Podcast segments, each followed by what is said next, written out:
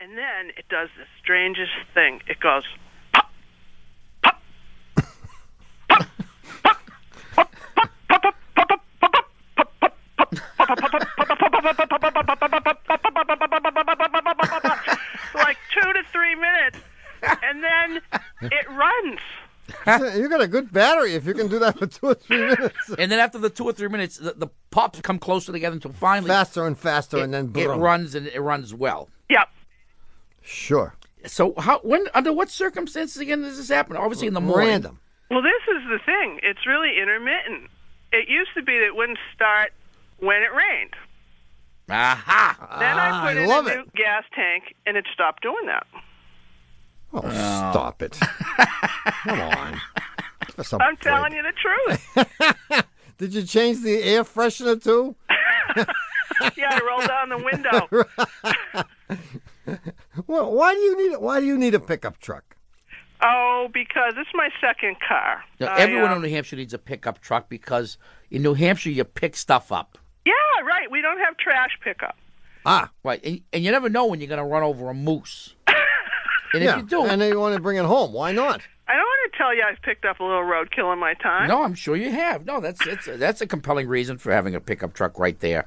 You don't have to explain anything else. But here's here's what's happening. Okay. Uh, the problem that you had starting in the rain is Yeah. is still there.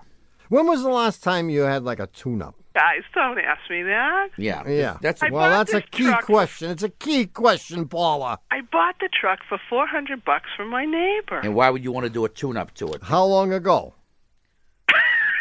Four years ago, right? Two years ago. Two But- years ago. But, but his dad is a Ford mechanic at a Ford garage. Oh, and He's great. a family man. Yeah, So I knew it was in good shape. yeah. Well, it was, but that was two years ago.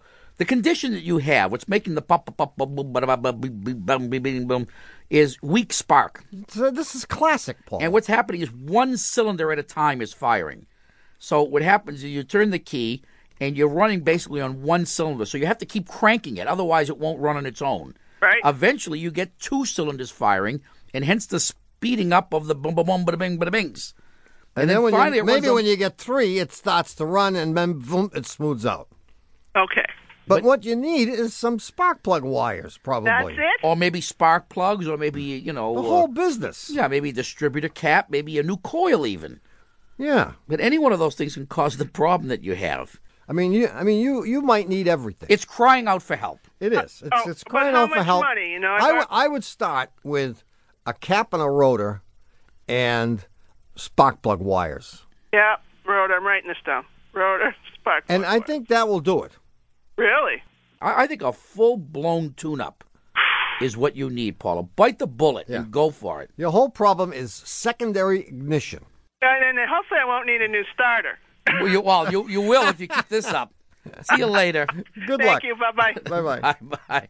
1 888 Car Talk. That's 888 227 8255. Hello, you're on Car Talk. Hi, my name is Peter Warner from Bend, Oregon. No last Hi, name, please. hi, Peter. Well, I have a uh, a '96 Nissan 240SX SE, E, and I have a barely perceptible whine that I can hear in the lower gears. Your mother-in-law in the back seat. Back seat isn't big enough for one of those. There's Not for your mother in law, huh? yeah, you said it, not me. Yeah, it's so easy to get into trouble, isn't it? I hope my wife doesn't hear this. Anyway, when uh, when I push the clutch in to change gears, it goes away. The whine goes away. When I let the clutch out, it comes back. Yeah. All right. y- Look, Peter. Yeah, go ahead. You you can hang up right now. and, and and the truth is, if you did hang up right now, you probably would be all right for a really long time. Okay. yeah. The car, on the other hand, is, is in trouble. You'll be all right. You'll get over it. Well, it's better not to know sometimes. yeah. So you you you you you don't want to hang up, huh? no. well, the fact is that because the noise goes away when you step on the clutch, the noise is coming from the transmission. okay. and it's coming from what's called the pilot shaft bearing. Now, it could be making noise because it's just worn out and has a lot of miles on it. Fifty fifty-two thousand miles. Oh, Oh, well, That's not a lot of not a lot miles. of miles. Okay, so you can hang up now if you'd like. But if my The other- mother-in-law you can hang up at any time.